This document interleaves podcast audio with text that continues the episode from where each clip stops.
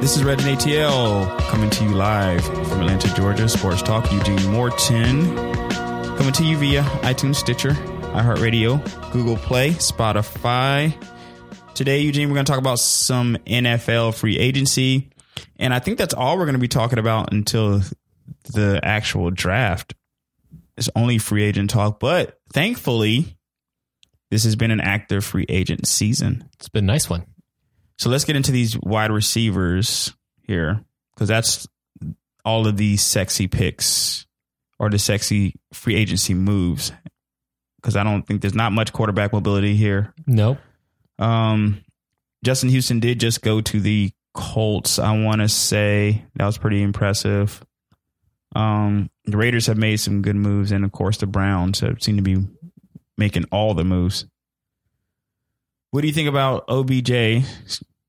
Because we'll start here with the Browns, I guess. And shout out to the Browns in general. I have a friend of mine who's a Browns fan, and I'm going to miss being able to make fun of him all the years that I have. Last year, we had an ongoing bet. At the beginning of the year, I was just like, you know what? I'm going big this year. I'm just going to bet against you guys every game. I'm not even going to look at it. I'm just going to bet against you every single game. Yeah. Needless to say, Eugene, I did not take that this year. No. And I don't think I'm going to take it as I'm looking at these moves take shape. Yeah. No, they're going to be really exciting. And the great thing is, look, they got OBJ for not pretty much nothing if you look at it. Is that the third and the fifth? Yeah. A third round. Yeah. The Browns give up. Oh, sorry. They gave up their 2019 number one. Oh, so that was not the third. Who was the third and the fifth? Was that Antonio Brown? That was Antonio Brown. So Antonio Brown was the third and fifth, and Steelers basically just gave him away. Yeah, so Browns gave up their number one, which is 17th overall. Browns. And also give up their third rounder. Okay. And they give up their safety, I'm probably going to butcher his name, Jabril Peppers. Yep. So, yeah. Didn't give up a lot. Looking to make over for that Landon Collins move. Hmm. Okay. So you like who won that? Oh, well, the Browns definitely won it. That wasn't even a discussion. I mean, the person who loses this is Saquon Barkley. I mean, he's going to have to go against lines of nine people. Nine men fronts. Good luck, buddy. Oh, man, that's horrible. You get those dump passes over the middle by Eli and get hammered at the line. So, yeah. Good job there. So OBJ, 1052 yards. He played 12 games, six touches, touchdowns, and 77 receptions. I agree.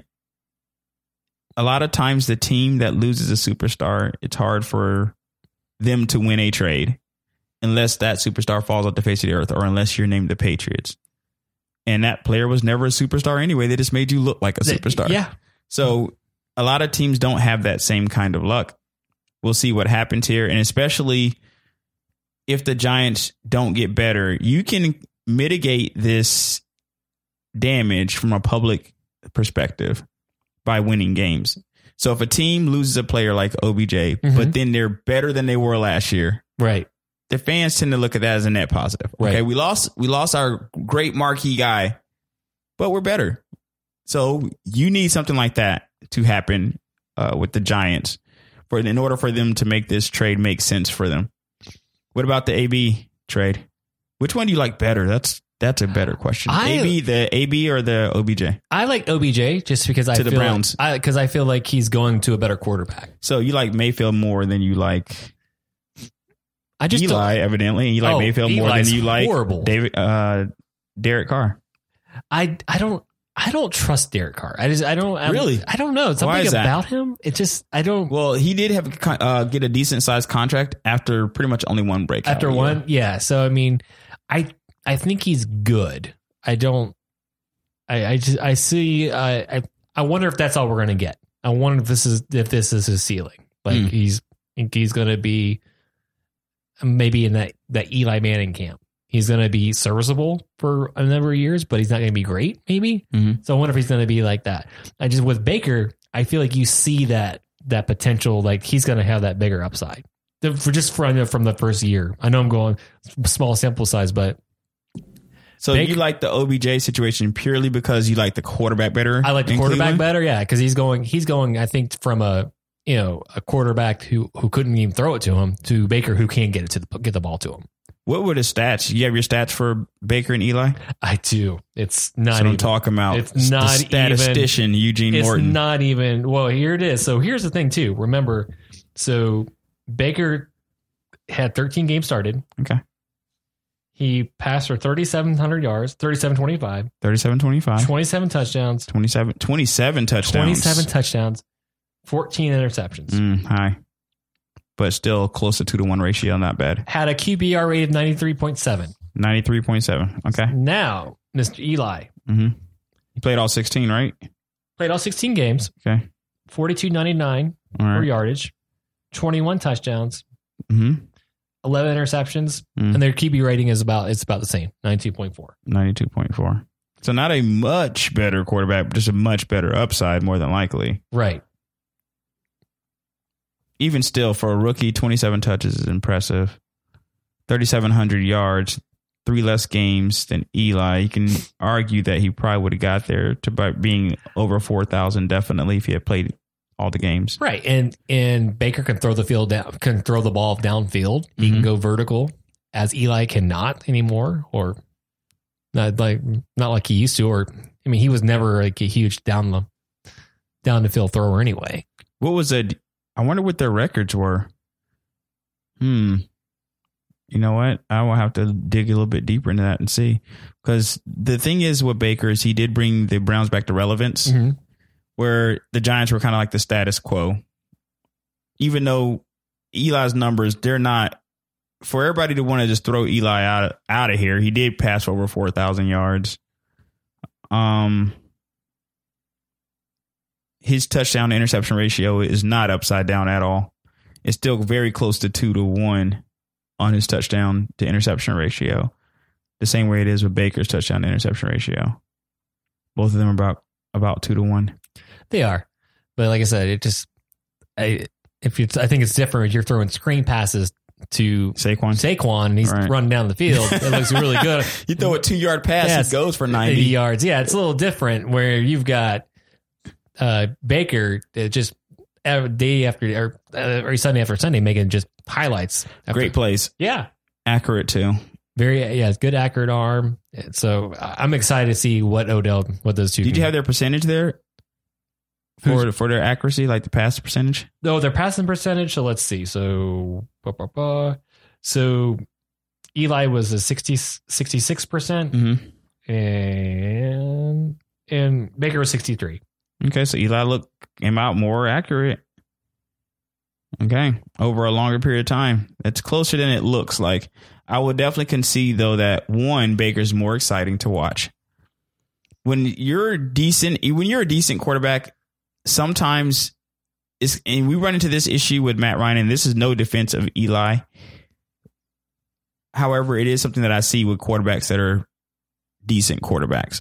They can get hammered, and then you look at their numbers, and they're not as terrible as they're getting hammered for. Yeah. You look at their numbers. Yeah. You have here in Atlanta, people are like, get Matty Ice out of here. You know how much I hate that. We don't have enough time for me to go on my Matt Ryan rant, which I had to go on with a coworker who tried to say that Eli was better than him, and I had to put him in his statistical place there, you know, which I love to do. But Matty consistently puts up great numbers, and it usually leads to wins. No, he's not like the Kirk Cousins where you're putting up great stats, but your teams aren't having success. Right, and Matty Ice is a lot more accurate passer than I would say Eli is. So, I mean, 66% is not bad though. That's not a bad rate. You know, if you're over, I like a quarterback that's even over. If you're over around 65 and over, I'm going to say you're decent. I don't know what the Aaron Rodgers of the world are throwing for you. Drew Brees is there, kind of outliers, but I can go for that. So do you think the Giants are in rebuild mode? I don't know what they are in. I mean, I don't know why you signed Odell to that contract. Like last season and you trade him. I don't understand that. Okay. So I mean, I thought you were in rebuild or maybe doing like a makeshift rebuild. All right. Like sign guys. I mean, because other than obviously they need a new quarterback and they can get that in the draft. I just didn't. Do you think they're going to actually get a quarterback in the draft? I think they are. I think the consensus. Yeah, was that Haskins? Yes, that seems to be the consensus pick.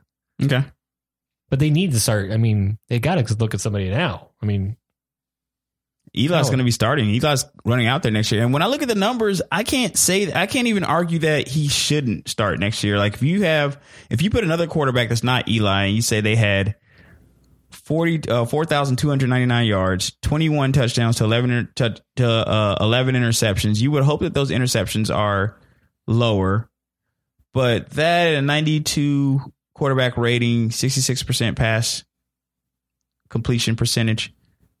That's not a bad number. I look at those numbers. Those stats don't strike me as being bad stats. They're not, but you got to watch. If you watch them, it doesn't look good. It doesn't look good. That's the thing. Now, I will definitely tell you the eye test is where Eli is passing with a B on the stat test and damn near failing the eye test. Eye test. You're like. How's he still playing? You watch it sometimes? Right, but they make us like he shouldn't even be out here. He had over 4,000 yards. They make us like you're not even an NFL quarterback. Yeah. Unbelievable. Okay. We're going to move on here. Redden ATL, Eugene Morton, Sports Talk. We're going to talk about the Nick Foles to the Jaguars situation. What do you like about that? Do you like that situation at all? As a matter of fact, it doesn't really even matter. I mean, the only way I can like that is if they use Nick Foles how Philadelphia used him. If they sit him down and go, Nick, what do you do best? What in this playbook can you do? And rather than throw a playbook at him and say, because I think that's what Philadelphia did. They did a totally different from Carson Wentz. They went to Nick and said, what can you do? So if Jacksonville takes that approach, because I think he's a good quarterback, right? But you got to do what he does well, which is he's definitely good at those over the shoulder kind of catch kind of passes. Like he's really good at those. Like he's good. He's accurate.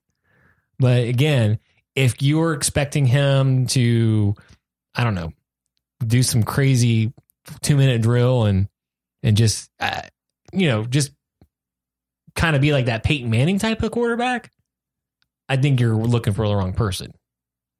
I think he's a step up from Blake Bortles. But again, I think you have to sit him down with your offensive coordinator and say, let's pick the things that you're good at and try to structure that playbook around that. Versus, like Shanahan, Shanahan could do that. He could come in here to Atlanta and do that with Matty Ice, because Matty Ice is he's talented to do that. You can throw different offenses at him, and he's going to figure out a way to get the ball to the guy. I think you have to shorten your playbook with Nick Foles. Well, I think that Nick Foles is a great player in Philly. I just have to see him do it outside of Philly. I just have to see, because he went to where was he at before?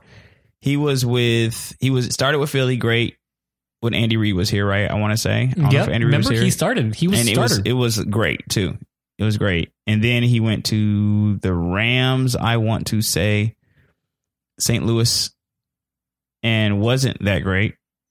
Comes back to Philly, has the great resurgence. Like, it's his second half.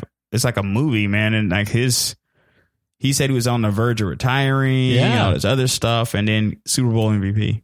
Had probably one of the best Super Bowls. Right. He did win Super Bowl MVP that year, right? I believe he did. Right. Yeah, I don't think anybody else could have won Super Bowl MVP other than him. Right. I say if you're beating the Patriots and you're the quarterback, you're winning the MVP. I'm just saying it. I'm calling it.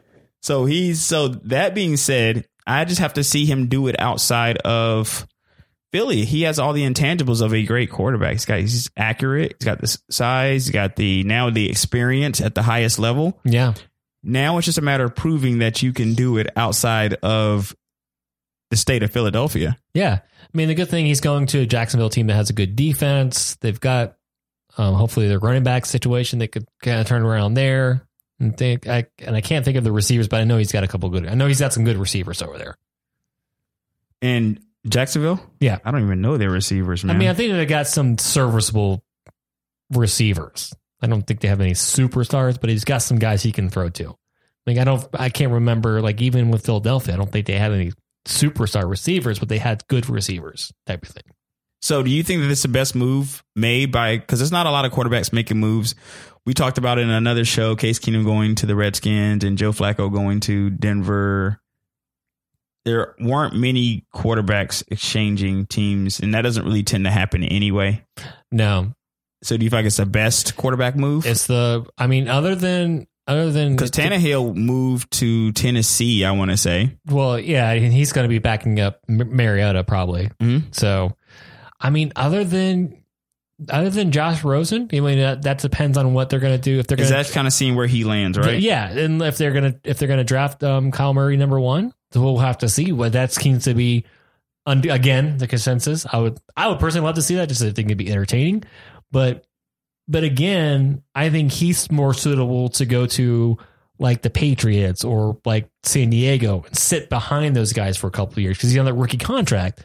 So just have him sit behind and learn for the next couple of years. So what about Teddy Bridgewater deciding to stay in New Orleans? That's a smart move. That? I like that. Smart move by New Orleans. Really? Yeah. Is it a smart move by Teddy, though? Originally, I was thinking that he might go to Miami or something. I thought so, but I mean, why leave that good situation? Why leave a good team? I mean, they're going to, even after, so we'll see what happens next year. Mm-hmm. But yeah, I would rather stay on a good team. I would too. I mean, I would too. Personally, I mean, why would I? You can sit behind Drew, and Drew's not going to be there forever. No. It gives you a chance to probably get back in the game and have a resurgence of your second, because he came in and was playing great with Minnesota, had the injury, gave them hope, had an injury, never regained the starting job there, moves down to the Saints. And I don't even know if he was on the Saints last year or if he was on Minnesota last year. I'm not sure. No, he was with the Saints last year because he just re-signed with the Saints this year. So did he go straight from Minnesota to the Saints? Was it Minnesota, the Jets and Saints or something like that? I'm not sure. I think it was that kind of that. I think that's the career director right there. But yeah, but he's got an opportunity for a starting job though. Yeah. If he just plays his cards right. Plays his cards right. Who knows with Drew Brees, because we saw, he can't throw. He's another one that can't throw downfield anymore. And teams have figured that out due to the Cowboys. So what they're doing is like, hey, I don't have to send my safety. They were a different team, man, after that situation. Yeah, teams figured out like, oh, he's not throwing downfield. Let's pack our safety into the middle of the field. Let's pack all our linebackers in, make him throw those short balls and really contest those short balls because he was not throwing vertical anymore. So what do you think about Le'Veon to the Jets? Was that the best free agent move? Of all the free agent moves made? For Le'Veon? No, Le'Veon should have signed the franchise tag. That's what everybody's saying because of the $14 million he can never get back. Yeah, he can never get that back. So and I get that. And what was his contract to the Jets? It was 30, was it 30 guaranteed? Like, yeah, so 4-year, $52 million deal, which we know it's never going to work, never going to last. He's 27 years old. So I think he might see 3 years of that though. $35 million. So, okay. So let's just say, we'll say it's 35. Mm-hmm. So it's 35 divided by 3. That's $11.6 million. Okay. So if he makes, let's just say theoretically he makes the 4-year, that's $13.125 million. Okay. He turned down the $14.5 million franchise tag. He also turned down a deal in the 2017 season. He turned down a deal. A 3-year deal with an average of $13 million a year. What was the guarantee on that? I don't know what the guarantee was going to be on that. Probably something similar. So when you're Le'Veon, I can see both sides of this. And this is 100% honest here. I can see both sides of this situation, just looking at it on the surface. Because I can see where people say, listen, you should have went and got the 14.5 and then you could have still got this deal. Right. And then you have this deal plus 14.5 that you made. But his usage rate was high. If he had been out there for the Steelers, the usage rate would have increased even more probably. Right. Because they were like, hey, listen, we don't know if he's going to be here next year. So we're going to try to get every single drop out of the tank. Mm-hmm. Yep. I can see that argument too. 14-5 is what you're looking at. And to a lot of people, they're going 14-5 plus, was it 30 you said guaranteed? 35 guaranteed. 35 for his new contract, yep. Right? Mm-hmm. That's how a lot of the public is looking at this. 14-5 plus the thing you had an opportunity to make $50 million in a 2-year span. That's the way you can look at it from Le'Veon's perspective is I could have got injured in the 35 Le'Veon's looking at I made $35 million instead of 14-5. Yeah. That's his perspective. Right. You know? Now you'll never know of how it could have turned out because he didn't play. So you'll never know how it could have turned out. The 35 is decent, or is very good for a guarantee, actually, for what he was, for Le'Veon Bell, I guess. And yeah. I'm not sure if it's what he's looking for, but I'm not sure if a contract is ever what a player is looking for most of the time. So I think it's 35 is fair. From Le'Veon's perspective, I don't think he has anything to be upset about. You made a decision. You came out of this decision with $35 million. It is more than your 14.5, and maybe the Steelers situation. I would have to look into his previous contract that got offered by the Steelers to see what the guarantee portion was there, and I would imagine that was probably the point of contention there as to why he didn't want to sign that contract. But I would need more specifics to say that definitively. His mom did tell him to sign the contract too. Just an FYI. Sign the Steelers contract? Yeah, sign that. His mom even said, you need to sign that contract. So I would imagine she would, because it's a safe thing, right? Yeah, I know. And parents will tell you to take the safe route. Like a lot of parents, like your daughter comes to you and decides she wants to take underwater basket weaving because she saw it on YouTube, and there's an underwater basket weaver on YouTube who's got millions of followers and they make a lot of money. And you say, listen, there's also a law school you can go to, and I would really recommend you go to that school and do that just because it's safer. Right. Now she doesn't take her parents' suggestion. She goes to underwater basket weaver, becomes an underwater basket weaver celebrity, and the rest is history. Yep. She took a shot on herself. There you go. And I feel like that's what Le'Veon is doing here. He took a shot on himself. He decided not to play at all. The 14-5 that he missed is a situation where you never know how that would have turned out. And now you just move on from the 35, and being that he's just moving on strictly from the 35, I don't see that as too much of a loss. Right. And if you look, and like you said, if you look at it just based on a contract or based on money, he's lost. But if you look at it, we don't like the other variables. We don't know how the usage rate would have been. We don't know this. We wouldn't know the other factors. It's always injuries that people are worried about with the franchise tag. Yep. It's never the money, because the money is pretty decent. But it's the money versus your big payday. Right. And in the NFL, you don't have a ton of big paydays, so you definitely want to try to maximize those. All right, so we'll see what happens there. We'll see how all that pans out. It's definitely proven to be a very exciting free agent season. This is Redden ATL, Eugene Morton. We can get into our subject that is a testy one here as of late, because our team did not do very good last year. And speaking of free agents moves as well, this is, or lack thereof, what is going on here with the Falcons? Well, I'm going to give you some even more bad news. So no. The Falcons have 32 roster spots to fill, and the GM says he's finished within the free agent market. Good news is we do have 9 picks in the upcoming NFL draft. So can we do that one more time, please? Yes. So our great GM, has 32 roster spots. Mr. Dimitroff has 32 spots to fill. He has 32. Okay, so 32 spots. He has 32 spots to fill. Mm-hmm. Okay, that's the part I had to make sure that I didn't think I was hearing that right. Yep. So that's what we have to fill. Yep. And says he's finished in the free agent market. With 30. So you finished in the free agent market with 32 spots to fill. The Falcons, have 32 spots to fill, and the GM says he's finished within the free agent market. Okay. So it sounds like he's going to try to address these issues through the draft. Through the draft, and then he's going to resigning. So we do have 9 draft picks in the upcoming draft. So that means we just got to re-sign 23 players. Right. Exactly. So I guess we can talk about what they did right. They hit key defensive tackle Grady Jarrett with the franchise tag. So Grady Jarrett got franchise tag. Mm-hmm. Okay. Brought in veterans. Do you know what that tag is by chance? Is it right there? Is it accessible? I don't have it right in front of me. James Carpenter and James Brown to compete with Brandon, I'm going to probably butcher his last name, Fusco, and Wes, I'm not even going to try his last name, and Wes Schweitzer and Sean Harlow. Schweitzer, yeah. So, yeah. So we brought in some on the defensive side there. And here's when they went wrong. We've lost Robert Alford. So that was where they went right. That's with where those? They went right. What in the world is going? Eugene, this show should be over. I don't know why we did this subject. This is really good. This gets me pissed off. They lost Robert Alford as well as Bruce Irvin, Brooks Reed, and this really pisses me off. Brian Poole. I love Brian Poole. Went to the Jets, I think. I know, and the I don't know if you saw this, but Tevin Coleman went to the Niners. I did see that.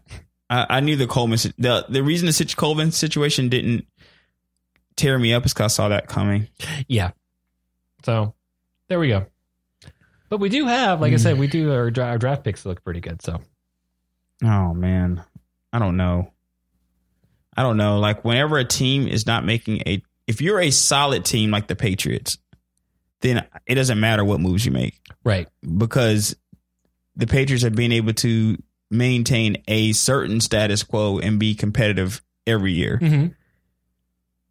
We haven't had the same luck here. No. To be able to just maintain a status quo. Like we either got to get better or we're getting worse. Yeah. In my opinion. So I do trust Dimitroff.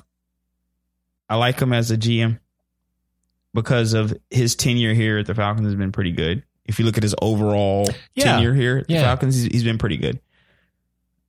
I don't know if anybody gets a lifetime contract, no matter how good you are in these sports, be it GMs and stuff like that, coaches. So we'll see what happens. The draft, maybe I'm not watching enough college football, but I don't really see game-changing talent there after maybe the first few picks. We got to see who defensive-heavy draft this year. Okay. So do you feel like we're going to go all defense in? I'll go all in on defense. We've got to, because I don't think we had enough defensive help last year. We did not. I mean, I feel like we've got at least those first couple picks have got to be defensive oriented. Right. Okay. So and we all know those defense picks are not the sexy picks there. So we'll see what happens. I mean, I'm holding out hope because I'm a Falcons fan, and you know how this goes. Yeah. Hope springs eternal this time of year for any fan of their team. Yeah. So I'm hoping that we're going to make all the right moves. I'm going to trust what's going on here and just wait to see what the team looks like come August. In September when that actual league actually starts, but August we should be getting to some preseason games. And then September is going to be the real tell of the tape. So come September, I'll see what the roster actually looks like. The next exciting thing is going to be the draft. And we do have this new Julio deal that's on the table. That's supposedly 4 to 5 year contract extension, $20 million a year average, reportedly at $50 to $60 million in new guarantees. I don't think that contract is set yet, but that's what's out there. He is 30 now. He turned 30 in February, and that contract should take him to 34, 35. His last contract, he's still coming off that 2015 contract, and I think that got reworked not too long ago. Right. Now it's getting reworked again, and this should put him at the highest paid receiver. What are your thoughts on that? Well, I mean, like I said, we're always going to have the argument who's the better wide receiver, him or Antonio Brown. I love having that conversation. And so let's go. Wait, you have Julio's stats right there? Do we go over Julio's stats? I had them. I do not have Julio's stats because I did not realize we were going to talk about Julio. But I do. I have Antonio Brown's stats. All right, so go over there and I'll pull up Julio's stats. Okay, why are you doing that? Because I think Antonio's stats were the touchdowns. Pretty good. Yeah, so you want to talk about career? No, let's not go career. Let's just do last year. Last year, okay. Mm-hmm. So last year, Antonio, he played 15 games. He had 104 catches for 1,297 and 15 touchdowns. Okay, so he played 15 games, right? Yep. You said 104 Receptions, yep. Receptions. Mm-hmm. 15 touchdowns. 15 touchdowns. Okay. And with him landing in with the Raiders, you said you liked that move. Oh, yeah. Well, you just didn't like it as much as the OBJ move, but you didn't dislike the move. Yeah, so. I didn't dislike it because, I mean, the Steelers gave up nothing. They gave up a 3rd and 5th round pick for him. You mean the Raiders? Raiders gave up nothing. I'm sorry. The Raiders gave up. They gave the 3rd and 5th to get Antonio there. Mm-hmm. And they got they're getting a solid player, arguably the best wide receiver in the game. This year, this past year, 113 on the receptions, 1677 on the yards, 8 touchdowns. And I think that he played all 16 games. He did play all 16 games. Which is solid. I will always, when I'm looking at these conversations between Julio and Antonio Brown, I'm always looking at maybe like the last 3-4 years. Right. Okay. Age wise, there's not much difference in age. They're both older than OBJ. So that's a difference in age. And yep. You can factor that into monetary discussions. Right. Because he can possibly give you more. When it comes to like the actual on the field play, Antonio Brown consistently catches over 100 balls. Yep. Okay. Consistently. And I would say with Julio, over the last 3 to 4 years, he's caught over 100 balls twice. He had 2015, he had 136, and that was a great year. And this year he had 113. Last year was 88. The year before was 83. But Antonio Brown's consistently catching over 100. I think that the size of Julio gives him an advantage. You know, he's 6'3". Versus a shorter Antonio Brown, but Antonio Brown seems to be able to find his way into the end zone a lot more consistently than Julio does. Right. Julio had 3 touchdowns last year, or the year before last, and 6 touchdowns the year before that. And I think that Antonio Brown's consistently delivering double-digit touchdown receptions. I would say he should be the highest paid because he's being paid after Antonio Brown. If there's any, I would say it for that reason only. Right. I do feel like he should deserve to be the highest paid receiver because he's getting paid after Antonio Brown. And it puts him more where he should be. He should be in the top 2 or 3 paid receivers. Yeah, because he's a beast. It's a different receiver, right? Mm-hmm. Antonio Brown is like, he catches the ball and he can fly. And also, let's put this in there too. And this is not just me being a homer. Let's also put in the fact that Julio is no distraction ever to the team. None. Zero. Zero distraction. Even when the contract discussion came up last year, mm-hmm. it was still muted. It wasn't like, I'm not going on the field and playing type of thing. Right. It's like, trade me now. So no, I've always loved him, and he's a joy to watch. If he's on the board for fantasy football, I'm taking him. Absolutely. He's gonna get you the yards. Yeah. He's gonna get you your yardage. Okay. So the Julio situation, get the Eugene thumbs up. Yeah, why not? I'll give it a thumbs up to that as well. And the Falcons' lack of moves also gets Eugene's thumbs up. Oh God, no. Well, this is the difference, I think, when Dan Quinn was with Seattle versus now. When he was with Seattle, they didn't have to shell out the big money contract to Russell Wilson. He's on rookie. He was on that rookie contract. Mm. So they could. And Russell, has he been paid yet? He's gotten paid yet. So I heard that he's due to be paid again, it might go over Aaron Rodgers. Yeah, that's what I keep hearing too. So. Okay, we'll see that when it comes out. So that's another thing.